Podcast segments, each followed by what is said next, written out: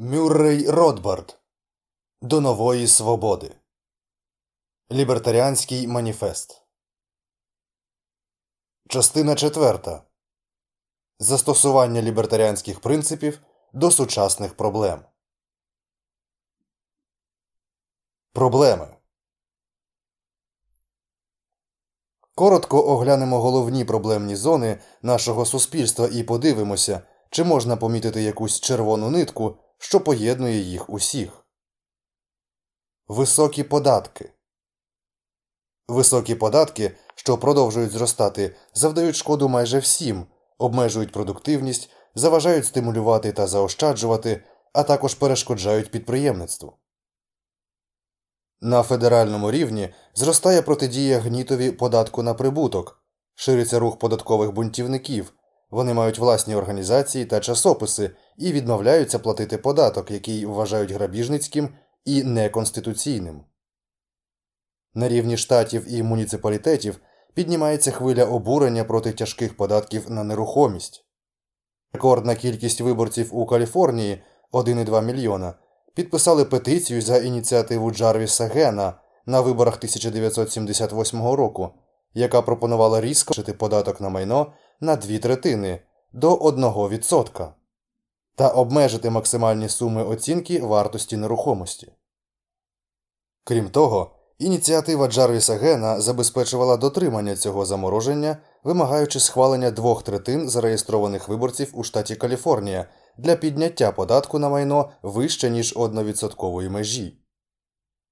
А щоб забезпечити неможливість простої заміни цього податку якимось іншим, Ця ініціатива також вимагає для підвищення будь-якого іншого податку у штаті підтримки двох третин членів законодавчих зборів штату.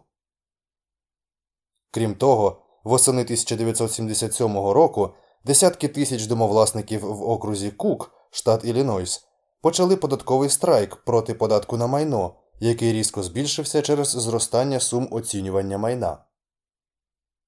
Не треба зайвий раз підкреслювати, що оподаткування прибутків, майна чи будь-чого іншого ексклюзивна монополія уряду. Жодна інша людина або організація не має права стягувати податки, тобто отримувати прибуток шляхом примусу. Міська фінансова криза по всій країні Штати і муніципалітети мають проблеми із виплатою відсотків та основних платежів за своїми роздутими боргами. Місто Нью-Йорк стало першим, яке оголосило частковий дефолт за своїми договірними зобов'язаннями. Міська фінансова криза спричинена тим, що міська влада забагато витрачає навіть більше, ніж вичавлює з нас податків. А скільки витрачає влада міст або штатів, вирішує вона сама. Знов таки і тут винний уряд. В'єтнам та інші воєнні втручання у справи інших країн. Війна у В'єтнамі була повною катастрофою для американської зовнішньої політики. Після численних убивств людей, спустошення країни та витрати величезної кількості ресурсів, підтримуваний Америкою уряд, зрештою зазнав краху у 1975 році. Катастрофа В'єтнамської війни стала належним приводом поставити решту американської інтервенціоністської зовнішньої політики під великий сумнів. Частково цим пояснюється те, що Конгрес загальмував військове втручання США у ангольське фіаско. Зрозуміло, що зовнішня політика також ексклюзивна монополія федерального уряду. Війну вели американські збройні сили, які знову ж таки примусова монополія того ж федерального уряду. Отже, уряд несе повну відповідальність за всю цю війну та проблеми зовнішньої політики в цілості та в її аспектах. Вулична злочинність ці злочини за означенням скоюються на вулицях. Майже всі вулиці належать урядові, який має фактичну монополію на володіння вулицями. Поліція, яка має захищати нас від злочинності, також примусова монополія уряду. І суди, які займаються засудженням і покаранням злочинців, також складник монополії уряду на примус. Отже, уряд відповідальний за кожен аспект проблеми вуличної злочинності. Поразку в боротьбі із нею, як і поразку у В'єтнамі, можна записати лише на рахунок уряду. Затори на дорогах вони також відбуваються тільки на вулицях і дорогах, що належать урядові. Військово-промисловий комплекс цей комплекс цілком творіння федерального уряду. Саме уряд вирішує витрачати численні мільярди на безглуздо потужну зброю. Саме уряд роздає контракти, саме уряд субсидує неефективність, гарантуючи підрядникам фіксований прибуток вище від витрат. Саме уряд будує заводи і здає їх в оренду або просто передає підрядникам. Звісно, компанії, зайняті у цій сфері, займаються лобіюванням, щоб здобувати такі привілеї, але сам механізм цих привілеїв та марнотратства ресурсів може існувати лише завдяки урядові. Транспорт Транспортна криза складається не лише із заторів на вулицях, але із занепаду залізниць, захмарних цін на авіаквитки, перевантажених в години пік аеропортів, а також метрополітенів, наприклад, у Нью-Йорку, що страждають від дефіциту бюджету та, вочевидь, прямують до банкрутства. Залізниці, що були побудовані надмірною кількістю на величезні урядові субсидії, федеральні урядів штатів і місцевих органів влади у 19 столітті досі залишаються найзарегульованішою галузю в американській історії. Авіакомпанії об'єднуються в картелі через постанову Комітету цивільної авіації США і отримують субсидії завдяки таким постановам, договорам про перевезення поштової кореспонденції та фактично безплатних для них аеропортам. Усі аеропорти, які використовують цивільні авіакомпанії, належать урядовим органам, здебільшого місцевим. Підземка Нью-Йорку належить урядові вже кілька десятиліть. Забруднення річок Річки фактично не мають власників, тобто залишаються частиною державної власності, яка належить урядові. До того ж, найсильніше забруднюють воду саме очисні системи, які належать муніципалітетам. Знову таки уряд водночас найбільший забруднювач і недбалий власник цього ресурсу. Нестача води Нестача води хронічна проблема у деяких районах країни, та час від часу вона трапляється у інших, зокрема у Нью-Йорку. Але уряд, як розпорядник державної власності, володіє річками, із яких отримується більша частина води, та як фактично єдиний комерційний постачальник води, уряд володіє водосховищами та каналами. Забруднення повітря і знову уряд, як власник державної власності, володіє повітрям. Крім того, суди, які належать лише державі, уже багато поколінь ведуть умисну політику відмови від захисту наших прав власності на наші тіла і наші сади від забруднень, створюваних промисловістю. До того ж, більшість безпосередніх забруднень походить із заводів, що належать урядові. Нестача та вимкнення електроенергії по всій країні уряди штатів та місцеві органи влади створили примусові монополії на постачання газу і електроенергію та надали ці монопольні привілеї приватним компаніям-постачальникам ресурсів. Потім державні органи регулюють діяльність цих компаній та встановлюють для них тарифи, які забезпечують постійний і сталий прибуток. І тут теж уряд причина монополії та регулювання. Телефонний зв'язок Телефонний зв'язок, який відмовляє дедалі частіше, також надають комунальні компанії, що отримують примусові монопольні привілеї від уряду та чиї тарифи встановлює уряд, щоб гарантувати прибуток. Як і з газом та електрикою, нікому не дозволяється конкурувати з монопольною телефонною компанією. Поштова служба Поштова служба страждає від постійного дефіциту бюджету упродовж свого існування. Але на відміну від товарів і послуг, які виробляють приватні компанії на вільному ринку, ціни на поштові послуги стабільно зростають, а їхня якість стабільно падає. Більшість населення, що користується поштою першого класу, вимушено субсидіює тих, хто задовольняється неякісними послугами третього класу. І знову таки Поштова служба із кінця 19 століття примусова монополія уряду.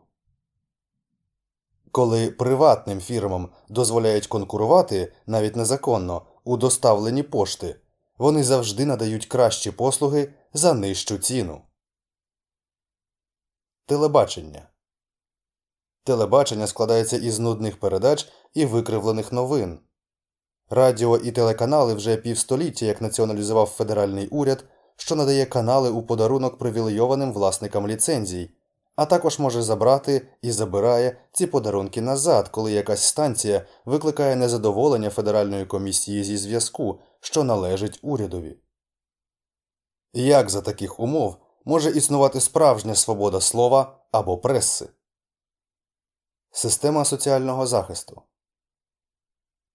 Соціальний захист зрозуміло ексклюзивна прерогатива уряду, здебільшого урядів штатів та місцевих органів влади.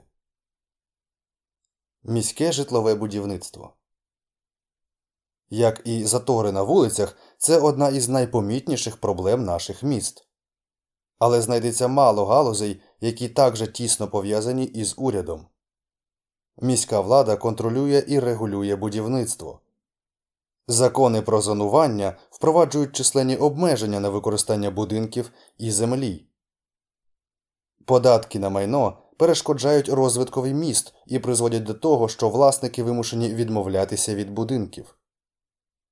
Будівельні нормативи і вимоги обмежують будівництво житла і роблять його дорожчим. Забудовники отримують величезні субсидії на модернізацію міст, що спричиняє знесення житлових будинків і крамниць, зменшує доступність житла та підсилює расову дискримінацію. Великі державні кредити призводять до надмірної забудови передмість. Обмеження орендної плати створюють дефіцит квартир для найму та зменшують обсяг житлового будівництва. Профспілкові страйки і обмеження.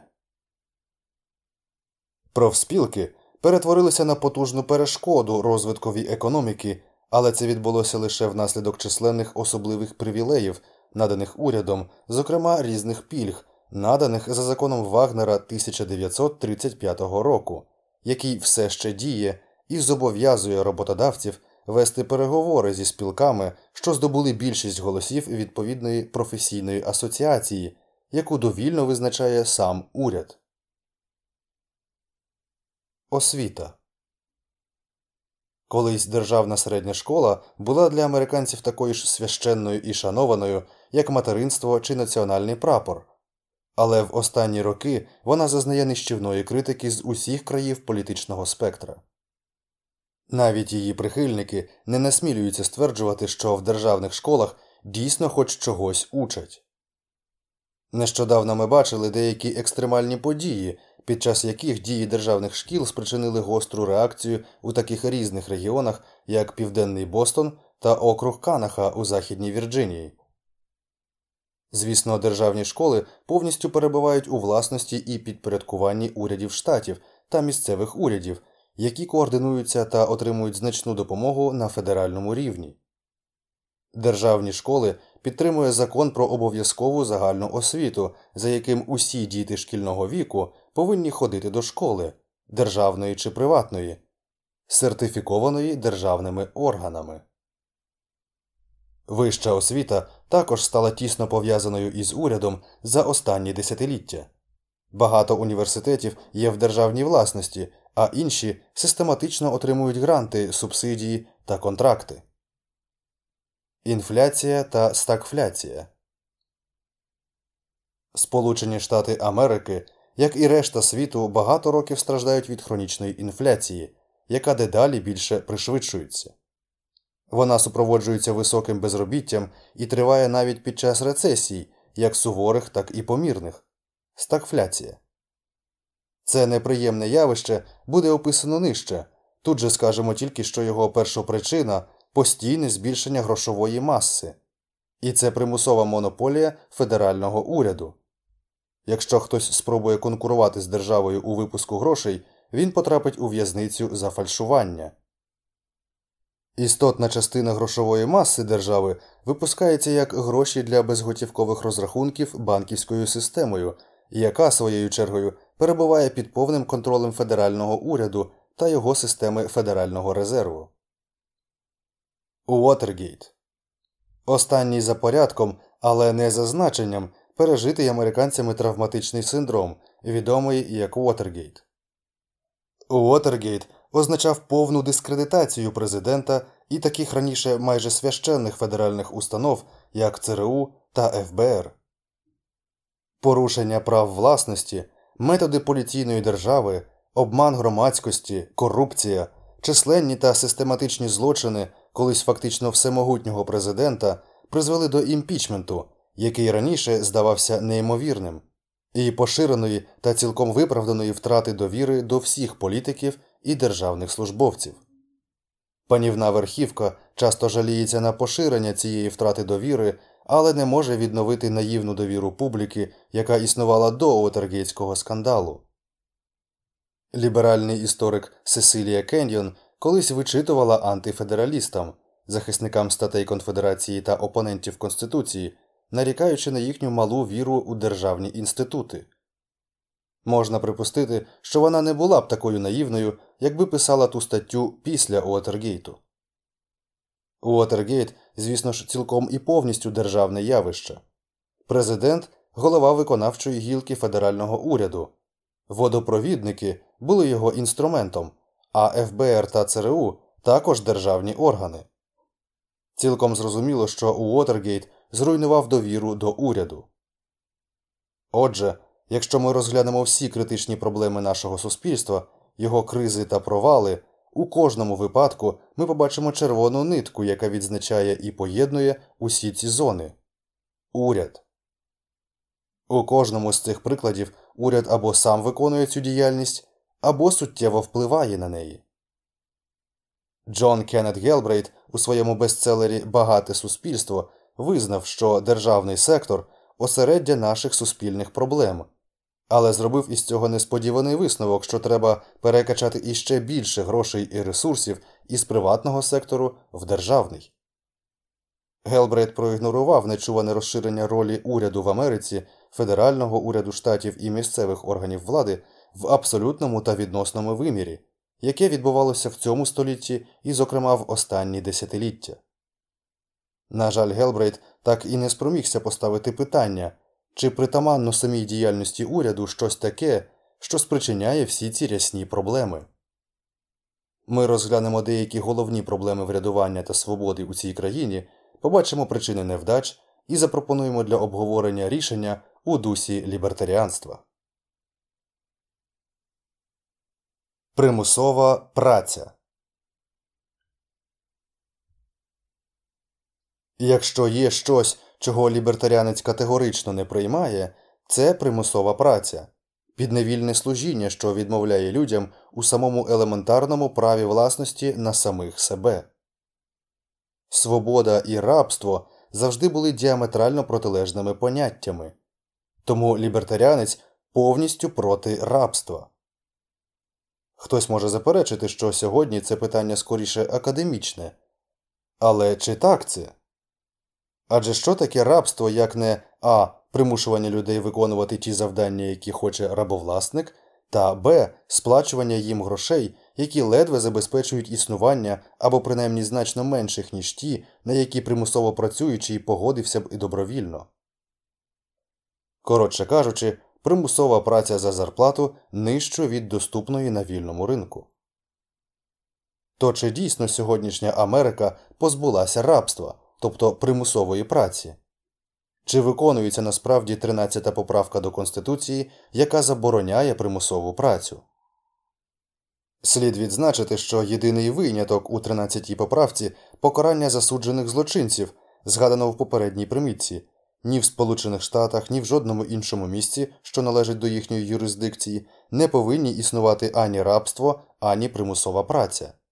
Остання припускається лише як покарання за злочин, і в такому разі винуватець має бути законно засуджений. Військова повинність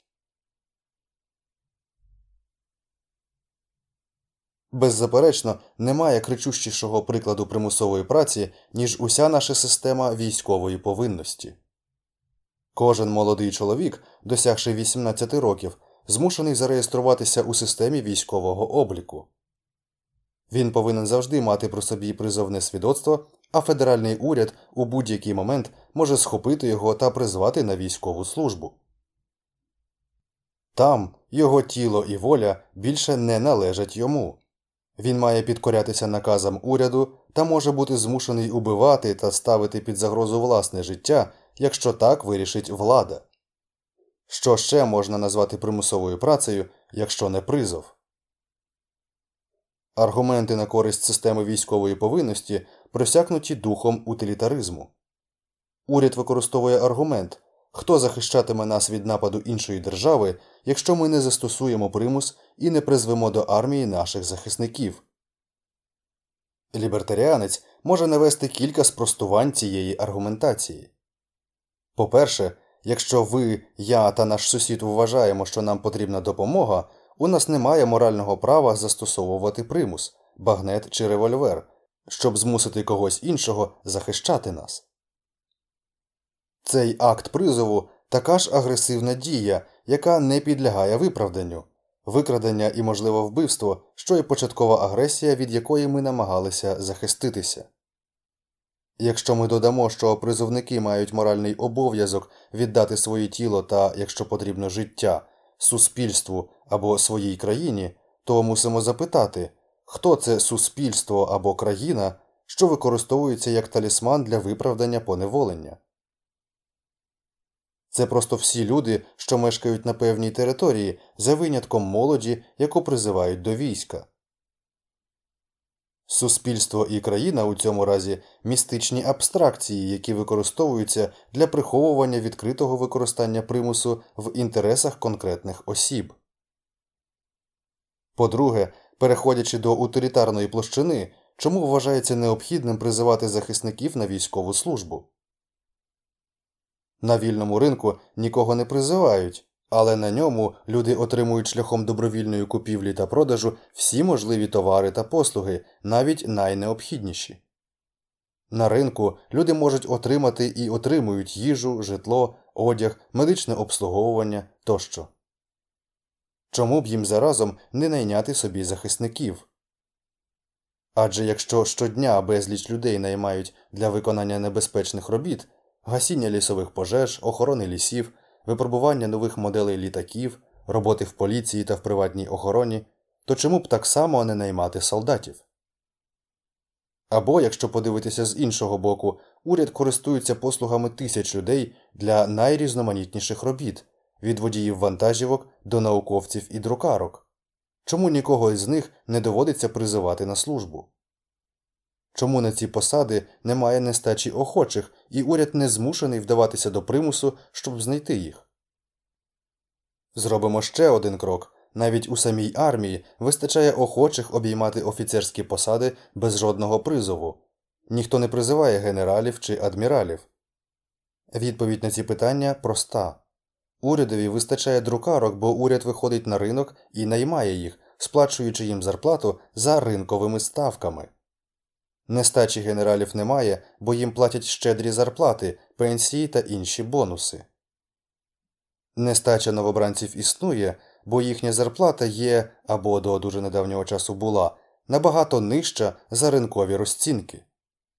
Багато років, навіть якщо врахувати грошову вартість безплатної їжі, житла та інших послуг, які надають солдатам, зарплата новобранців не дотягувала навіть до половини того, що вони могли заробити у цивільному житті. Чи варто дивуватися, що охочих вступити на військову службу хронічно не вистачає? Багато років відомо, що людей можна споникати до добровільного виконання небезпечних завдань, сплативши їм підвищену компенсацію. Але уряд платить цим людям половину від того, що вони можуть заробити у цивільному житті. Також існує особливо ганебний призов лікарів, які підлягають призову до армії до набагато старшого віку, ніж інші люди. Тобто лікарів карають за те, що вони обрали заняття медициною. Яке моральне виправдання можна знайти для цього тягаря, покладеного на таку життєво необхідну професію? Чи допоможе від нестачі лікарів такий метод попередити кожного чоловіка, що якщо він стане лікарем, його обов'язково призовуть до армії, та ще і в літньому віці? Знову таки, потребу армії у лікарях можна легко задовольнити, якби уряд погодився платити медичному персоналу ринкові зарплати та достатню додаткову компенсацію за небезпечні умови праці. Коли уряд хоче найняти ядерних фізиків або стратегічних консультантів з аналітичних центрів, він знаходить можливості запропонувати їм дуже високі зарплати.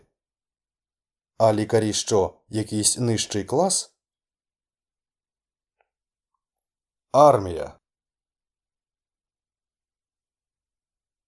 Призов на військову службу кричущий і гострий приклад примусової праці, але є й інша, менш помітна її форма, яку важче розпізнати структура самої армії. Подумайте, у якій іншій професії в нашій країні існують суворі покарання разом з ув'язненням та інколи смертною карою за дезертирство, тобто звільнення з певної роботи. Якщо хтось залишить роботу у General Motors чи розстріляють його на світанку.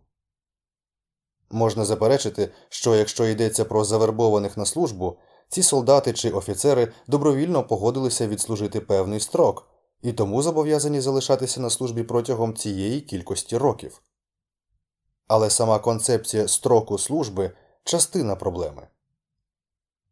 Припустимо, наприклад, що якийсь інженер підписує контракт із компанією Арамко на три роки роботи у Саудівській Аравії.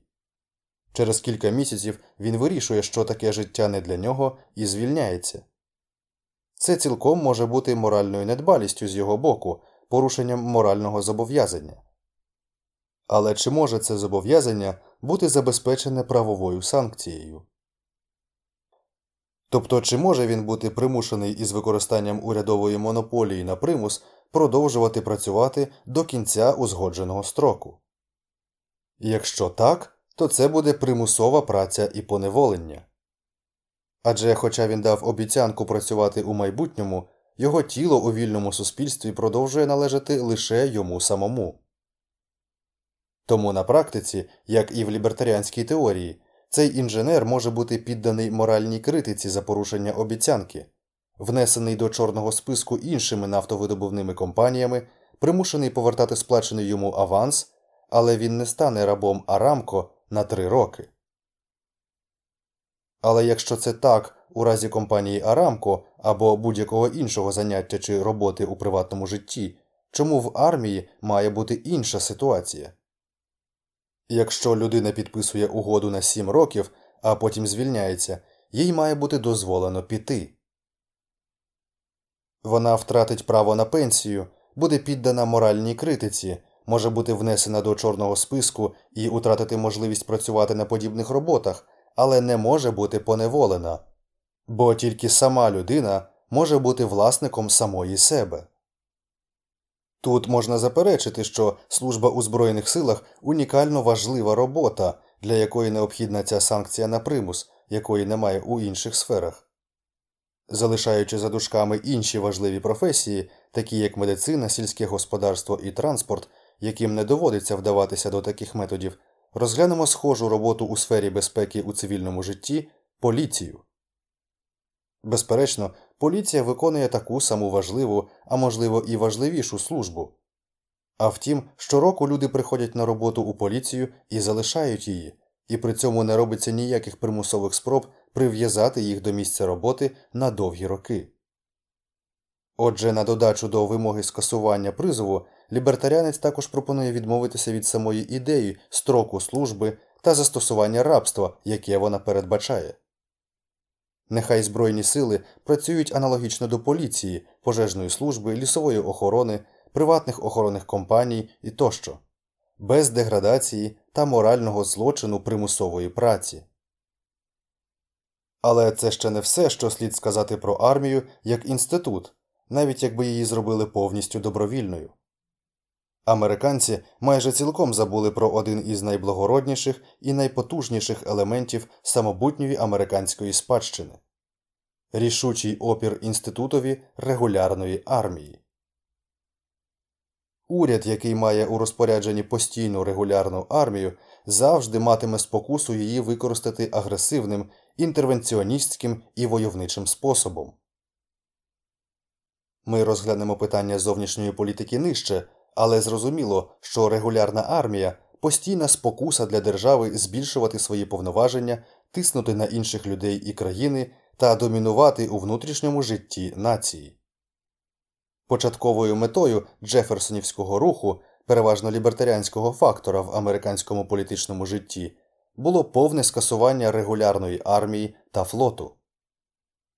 На зорі своєї історії американці вважали, що якщо на них нападуть, громадяни поспішать згуртуватися, щоб дати відсіч загарбникові.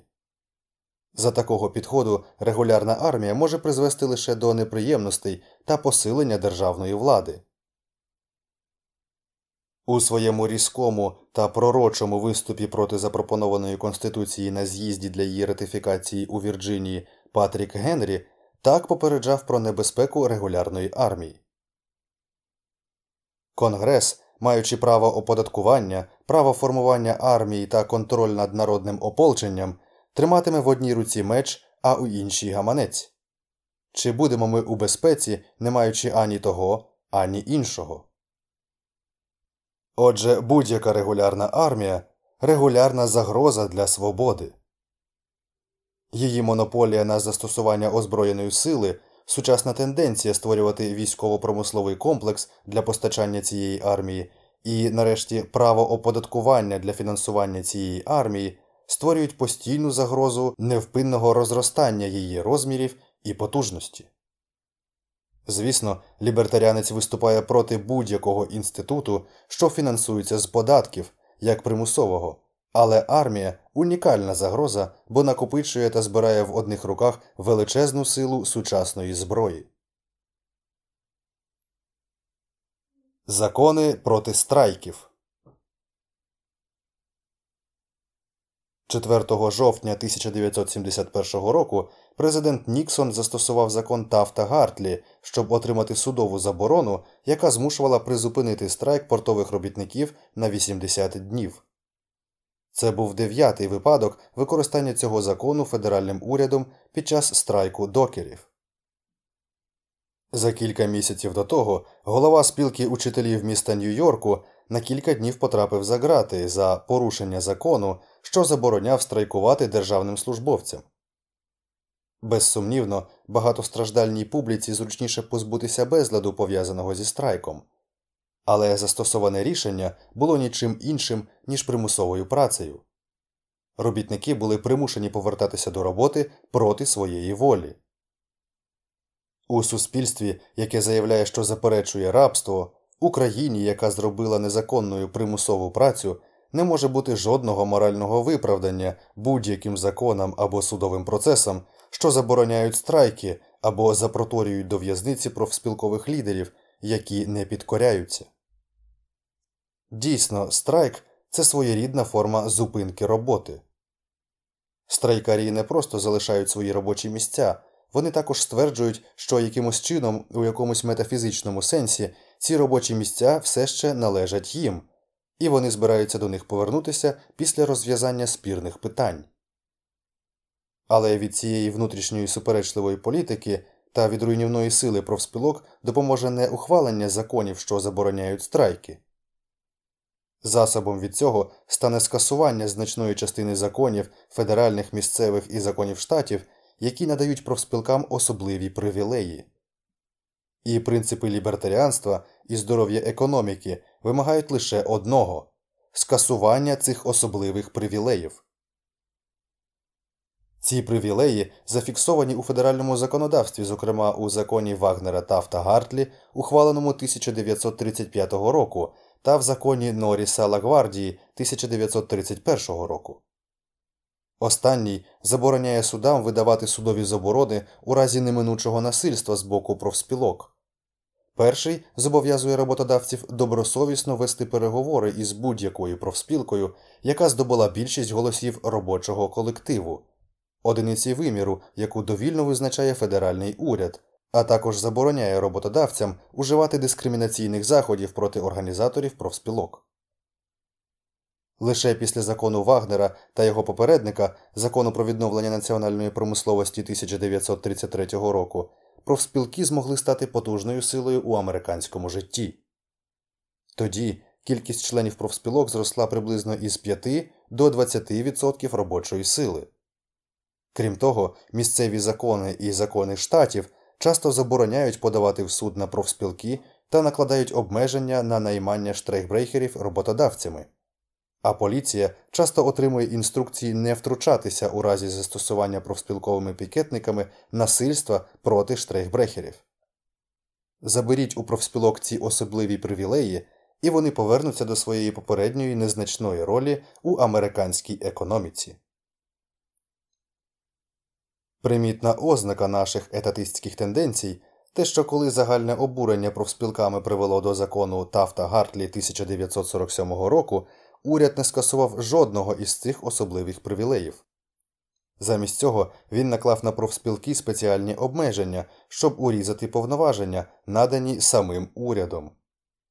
Якщо існує можливість вибору, природна тенденція для держави збільшення своєї влади, а не її обмеження. А тут склалася дивна ситуація. Уряд спочатку зміцнив профспілки, а потім став вимагати обмежень їхніх повноважень. Це схоже на американські програми допомоги фермерам, де один відділ Міністерства сільського господарства платить фермерам, щоб вони обмежили виробництво, а інший відділ того ж міністерства платить їм за збільшення продуктивності. Звісно, це виглядає ірраціонально з погляду споживачів і платників податків, але цілком раціонально з погляду фермерів, які отримують субсидії, та бюрократії, влада якої зростає. Так само політика уряду щодо профспілок, яка здається суперечливою, слугує, по-перше, для розширення влади уряду над трудовими правовідносинами, а по-друге, для заохочення розвитку належним чином інтегрованого в істеблішмент профспілкового руху як молодшого партнера уряду у керівництві економікою. Податкова система У певному сенсі вся система оподаткування форма примусової праці. Візьмемо, наприклад, податок на прибуток. Високий рівень податку на прибуток означає, що всі ми значну частину року, кілька місяців, працюємо на дядечку Сема безкоштовно, перш ніж нам дозволять отримувати свої доходи на ринку. Зрештою, сутність рабства, зокрема, полягає у примусовій праці на когось іншого за малу платню або безоплатно. Але податок на прибуток означає, що ми заробляємо в поті чола дохід тільки щоб побачити, як уряд примусово забирає велику його частку для своїх власних цілей. Що це як не примусова безоплатна праця?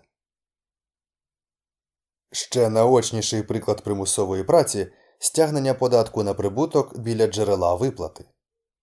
Адже як кілька років тому заявляла відважна підприємиця із Коннектикуту Вів'єн Келемс, роботодавець вимушений витрачати час, робочу силу і гроші на стягнення та передання податків своїх робітників до федеральних та місцевих органів влади, але не отримує жодної компенсації цих витрат. Яким моральним принципом виправдовується те, що уряд примушує роботодавців безоплатно працювати збирачами податків? Принцип стягнення податку біля джерела, звісно, ключовий елемент усієї федеральної системи оподаткування прибутку. Без цього надійного та відносно безболісного процесу стягнення податку із зарплати робітників уряд ніколи не зміг би збирати з них високі акордні податки. Мало хто пам'ятає, що ця система стягнення біля джерела була впроваджена лише під час Другої світової війни у вигляді надзвичайного заходу на час війни. Проте, як і багато інших трюків державного деспотизму, надзвичайний захід воєнного часу невдовзі став шанованою частиною американської системи. Символ, мабуть, що федеральний уряд, якому Вів'єн Келемс закинула неконституційність системи стягнення податку біля джерела, не прийняв виклик. У лютому 1948 року міс Келемс, дрібна підприємиця із Вестпорту, штат Коннектикут, оголосила, що не виконуватиме закон про стягнення податку біля джерела і не буде стягувати податки зі своїх працівників. Вона вимагала, щоб федеральний уряд звинуватив її у правопорушенні, і так суд зміг би ухвалити рішення щодо конституційності цієї системи. Уряд відмовився від цього, натомість конфіскував належну суму із її банківського рахунку. Тоді міс Келемс подала у федеральний суд на уряд, вимагаючи повернути кошти. Коли позов нарешті дійшов до суду у лютому 1951 року, присяжні вирішили, що уряд має повернути їй гроші.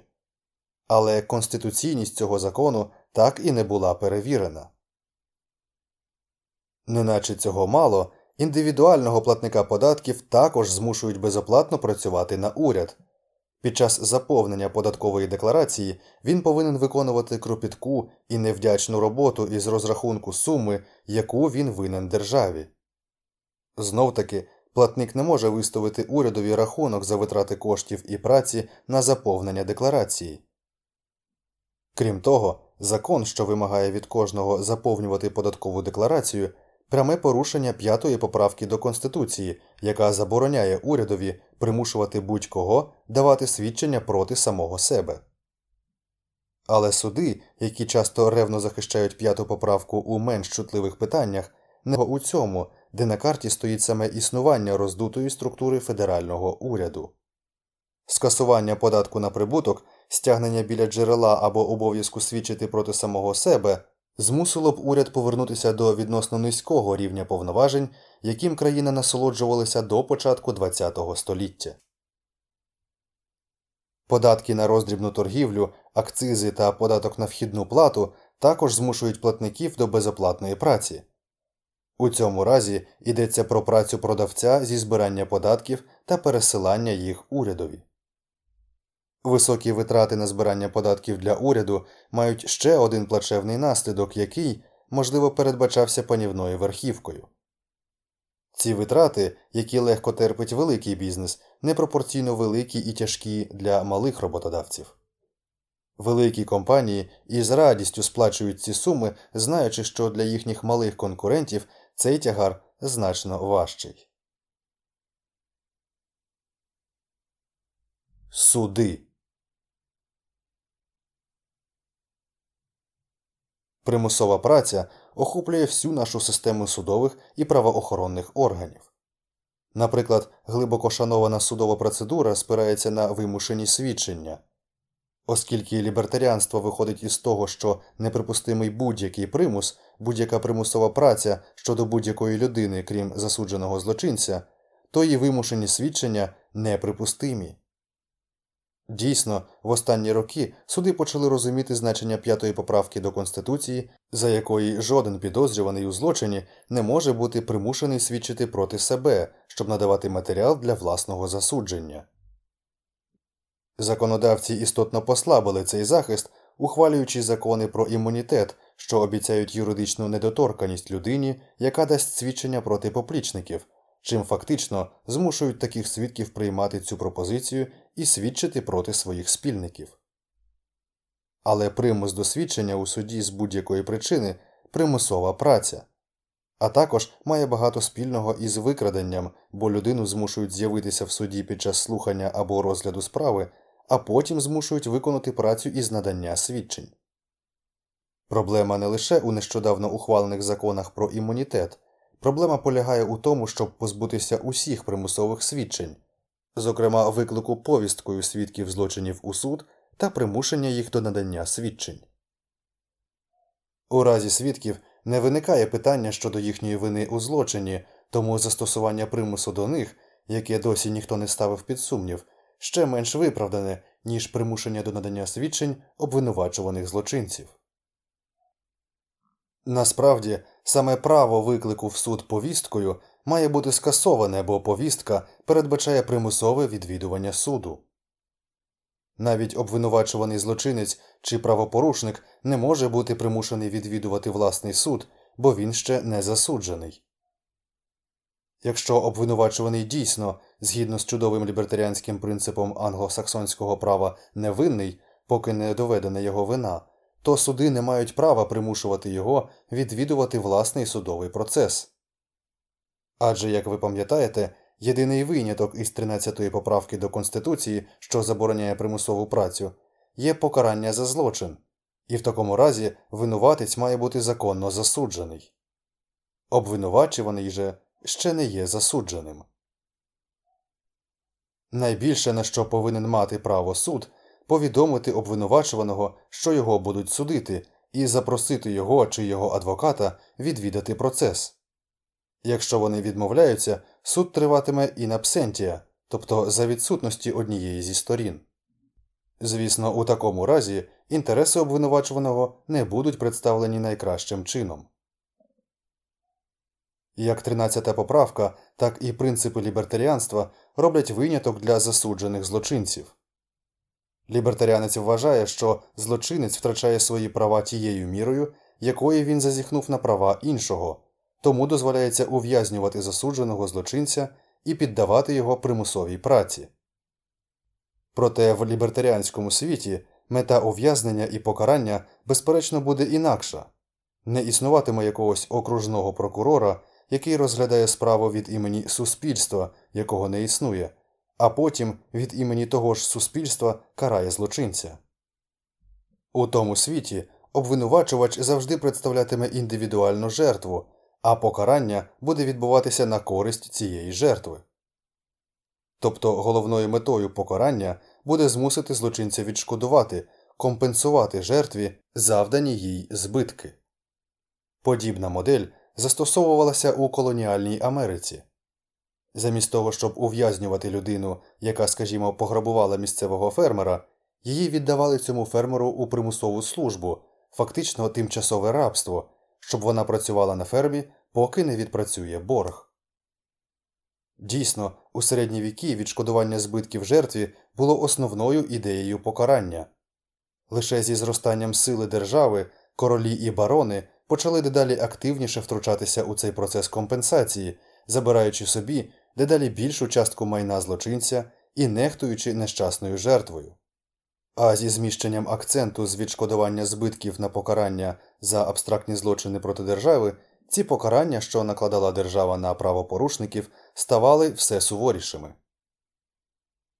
Як пише професор Шафер, з монополізацією державою інституту покарання права жертв стали поступово відокремлюватися від кримінального права.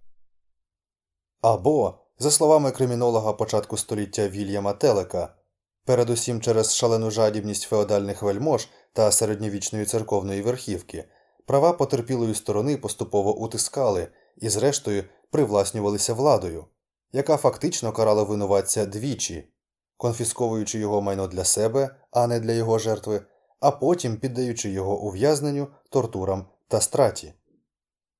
А справжню жертву злочину практично ігнорували.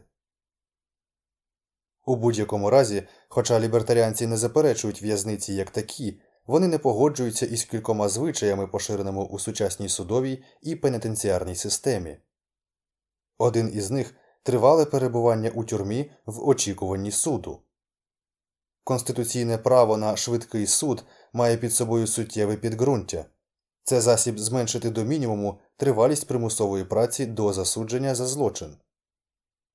Фактично, за винятком випадків, коли злочинця впіймали на гарячому і через те існує певна презумпція вини, неможливо виправдати будь-яке ув'язнення до засудження, не кажучи вже про ув'язнення до суду. І навіть якщо когось ловлять на місці злочину, потрібне впровадження важливої реформи, щоб система була чесна.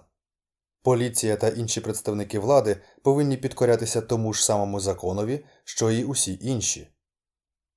Нижче ми ще поговоримо про те, що якщо всі зобов'язані дотримуватися єдиних для всіх законів кримінального права, звільнення влади від обов'язку дотримуватися закону дає їй дозвіл на постійну агресію проти інших. Поліціянт, який затримує і арештовує злочинця, судові та пенітенціарні органи, які ув'язнюють його до суду і засудження, всі вони повинні підкорятися загальному законові. Коротше кажучи, якщо вони припустяться помилки і обвинувачуваний виявиться невинним, цих представників влади слід покарати так само, як і будь-якого іншого, хто вкраде і ув'язнить невинну людину. Виконання службових обов'язків не повинно надавати їм імунітет від переслідування, так само як це не допомогло лейтенантові Келлі уникнути відповідальності за звірячі злочини у Сонгмі під час війни у В'єтнамі. Впровадження застави це несмілива спроба полегшити проблему ув'язнення до суду, але очевидно, що застосування застави дискримінує бідних. Ця дискримінація залишається навіть попри розвиток бізнесу поруки заявки до суду, що дає змогу вносити заставу набагато більшій кількості людей. Заперечення, що суди завалені справами і тому не можуть забезпечити швидкий суд, безперечно, не виправдовує систему. Навпаки, ця закладена в ній неефективність чудовий аргумент на користь скасування державних судів. Крім того, саму можливість застави довільно визначає суддя, який має надмірні і майже неконтрольовані повноваження ув'язнювати людей до того, як вони будуть засуджені. Це особливо небезпечно у разі покарань за неповагу до суду, бо судді мають майже необмежені повноваження запроторити будь-кого до в'язниці після того, як суддя в одній особі виконує функції прокурора, судді і присяжних, обвинувачуючи, засуджуючи і ухвалюючи вирок порушникові без жодної поваги до звичайних правил представлення доказів і ведення судового процесу, та з порушенням фундаментального правового принципу, який проголошує, що ніхто не повинен бути суддею у власній справі. Зрештою, є ще один наріжний камінь судової системи, який із незрозумілих причин надто довго не викликає заперечень навіть у лібертаріанців. Це примусове виконання обов'язків присяжного. По суті, це не надто відрізняється від призову до армії, хіба що за тривалістю, і те, і те примусова праця, яку людина повинна виконувати в інтересах держави та за її наказом. І в обох випадках люди отримують за це жебрацьку зарплату. Як нестача добровольців для служби в армії, спричинена платнею, що набагато нижча від ринкових розцінок, так і жахливо низькі кошти, що сплачують за виконання обов'язків присяжного, гарантують, що навіть у разі набору у присяжні усіх охочих таких буде небагато. Крім того, присяжних не лише змушують відвідувати суди і виконувати свої обов'язки, а інколи ще і тримають у зачині багато тижнів, не дозволяючи читати газети. Що це як не тюремне ув'язнення і примусова праця для людей, які не скоїли жодного злочину? Можна заперечити, що виконання обов'язків присяжного дуже важлива громадянська функція, що забезпечує справедливий суд, який обвинувачуваний не може мати від судді, зокрема через те, що суддя частина державної системи і тому може прихильніше поставитися до позиції прокурора. Це дійсно так, але саме через критичне значення цих обов'язків дуже важливо, щоб люди виконували їх добровільно та із задоволенням. Чи не забули ми, що вільна праця ефективніша і дає більше задоволення, аніж рабський труд? Скасування рабства присяжних має бути важливою частиною будь-якої лібертаріанської платформи. Суддів не призивають, так само як і прокурорів з адвокатами. Присяжні також мають бути звільнені від цієї повинності. Певно, не випадково, що у Сполучених Штатах Америки юристи повсюди звільнені від необхідності виконувати обов'язки присяжних. А що закони майже завжди пишуть юристи, то чи це не класове законодавство і класовий привілей? Примусове лікування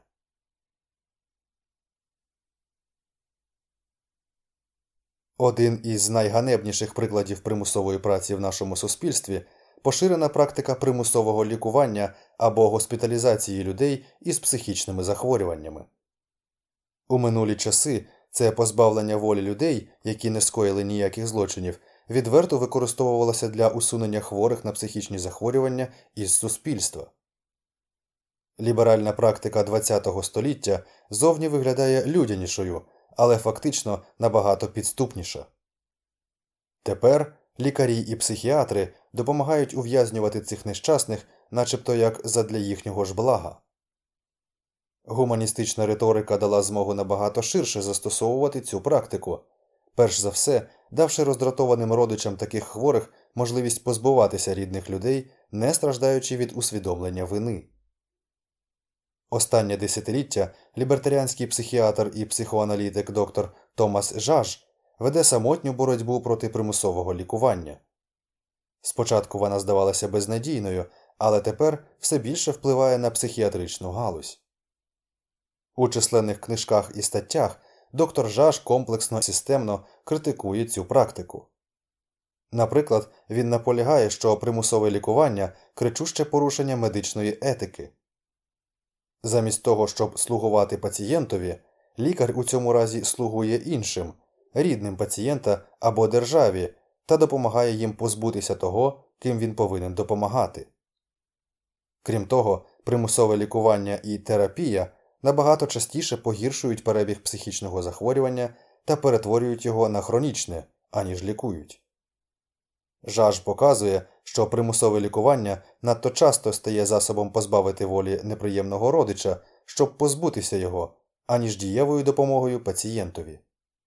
Головне обґрунтування примусового лікування те, що пацієнт цілком може бути небезпечним для себе чи оточення. Перша серйозна вада такого підходу те, що поліція або закон втручаються не у момент вчинення відкритого агресивного діяння, а коли хтось вирішить, що таке діяння може відбутися колись у майбутньому. Але це відкриває шлях до необмеженої тиранії будь-кого можна визнати здатним скоїти у майбутньому злочин і на цих підставах законно позбавити волі не за злочин, а тому, що хтось думає, що ця людина може його скоїти. Таке мислення виправдовує не просто ув'язнення, а довічне ув'язнення будь-кого, на кого впаде підозра. Але фундаментальні принципи лібертаріанства стверджують, що кожен має свободну волю та свободу вибору, що ніхто, хоч би яка висока була імовірність скоєння ним злочину у майбутньому, виходячи зі статистичних або будь-яких інших аргументів, не приречений його скоювати, і що у будь-якому разі застосовувати примус до людини, яка не очевидний фактичний злочинець, а лише підозрюється у можливості скоєння злочину, а моральний та злочинний акт агресії. Нещодавно доктора Жажа запитали, чи не вважаєте ви, що суспільство має право і обов'язок встановлювати опіку над тими, кого визнали небезпечними для себе і інших? Жаж переконливо відповів Думаю, що ідея допомагати людям через примусову госпіталізацію та жорстке примусове лікування є суто релігійною, так само як і ідея про спасіння відьом тортурами чи спаленням. Щодо небезпеки для себе, я вважаю, як колись вважав Джон Стюарт Міл, що тіло і душа людини належать їй самій, а не державі. Крім того, кожен має право, якщо хочете робити зі своїм тілом, що йому заманеться, до тих пір, доки він не шкодить іншим та не зазіхає на їхні права. Що стосується небезпеки для інших, більшість психіатрів, які працюють із пацієнтами в лікарнях, погодяться, що це чиста фантазія. Проводилися статистичні дослідження, які свідчать, що люди із психічними захворюваннями набагато законослухняніші, ніж у середньому в популяції. А Брюс Еніс, юрист, що займається громадянськими свободами, додає Ми знаємо, що 85% колишніх в'язнів у майбутньому скоюють нові злочини, і що мешканці гетто та хлопці підлітки із набагато більшою імовірністю скоюють злочин аніж середній член популяції. Із нещодавних досліджень ми також знаємо, що люди із психічними захворюваннями статистично менш небезпечні, ніж середня людина. Тому, якщо нас дійсно турбує небезпека, чому б не почати із того, щоб ув'язнити всіх колишніх злочинців, потім усіх мешканців гетто, а потім усіх хлопців підлітків? Питання, яке ставить Джаш, якщо людина не порушила закон, яке право має суспільство позбавляти її волі. Направлених на примусове лікування можна розділити на дві категорії тих, хто не скоїв злочинів, і тих, хто скоїв. Для перших лібертаріанець вимагає безумовного звільнення. Але як щодо останніх? Як щодо злочинців, які за допомогою визнання неосудним через божевілля або з інших причин уникають жорстокості тюремного ув'язнення і дістають замість нього медичну допомогу від держави? Тут доктор Жаж знову виступив з енергійною і нищівною критикою деспотизму ліберальних гуманістів. По-перше, абсурдно стверджувати, що позбавлення волі у державній психіатричній лікарні гуманніше, ніж аналогічне позбавлення волі у тюрмі. Навпаки, деспотизм скоріше буде суворішим і в'язень матиме набагато менше засобів для захисту своїх прав, бо він, як психічно хворий, опиниться у категорії не осіб, яких можна взагалі не брати до уваги. Як пожартував доктор Жаш, перебування у державній психічній лікарні будь-кого зведе з розуму. Понад те, ми повинні поставити під питання саму ідею вилучення людини із сфери дії закону. Виділеним таким чином людям це може скоріше піти на шкоду, ніж на користь. Припустимо, наприклад, що двоє людей А та Б чинять однакові грабежі, звичайне покарання за яке становить 5 років тюремного ув'язнення. Припустимо, що Б позбавляють покарання, оголосивши його психічно хворим і відправивши до державної психічної лікарні. Ліберал зосереджується на можливості, що Б може бути звільнений, скажімо, через два роки, коли державний психіатр визнає, що він вилікувався або повернувся до нормального стану. Але що, якщо психіатр ніколи не визнає його здоровим або зробить це тільки через дуже довгий час? Тоді Б за просту крадіжку може опинитися ув'язненим у психіатричній лікарні на все життя. Тому ліберальна концепція вироку на невизначений строк засудження людини не за об'єктивний злочин, а виходячи із того, як держава оцінить його душевний стан або готовність до співробітництва, є найгіршою формою тиранії та дегуманізації. Ця тиранія до того ж стимулює в'язня обманювати державного психіатра, якого він цілком виправдано розглядає як ворога, і вдавати, що він вилікувався, щоб мати змогу вийти на волю. Називати цей процес терапією або реабілітацією буде жорстоким знущанням над цими термінами. Набагато принциповішим та дійсно гуманним буде ставитися до кожного ув'язненого згідно з об'єктивним кримінальним правом.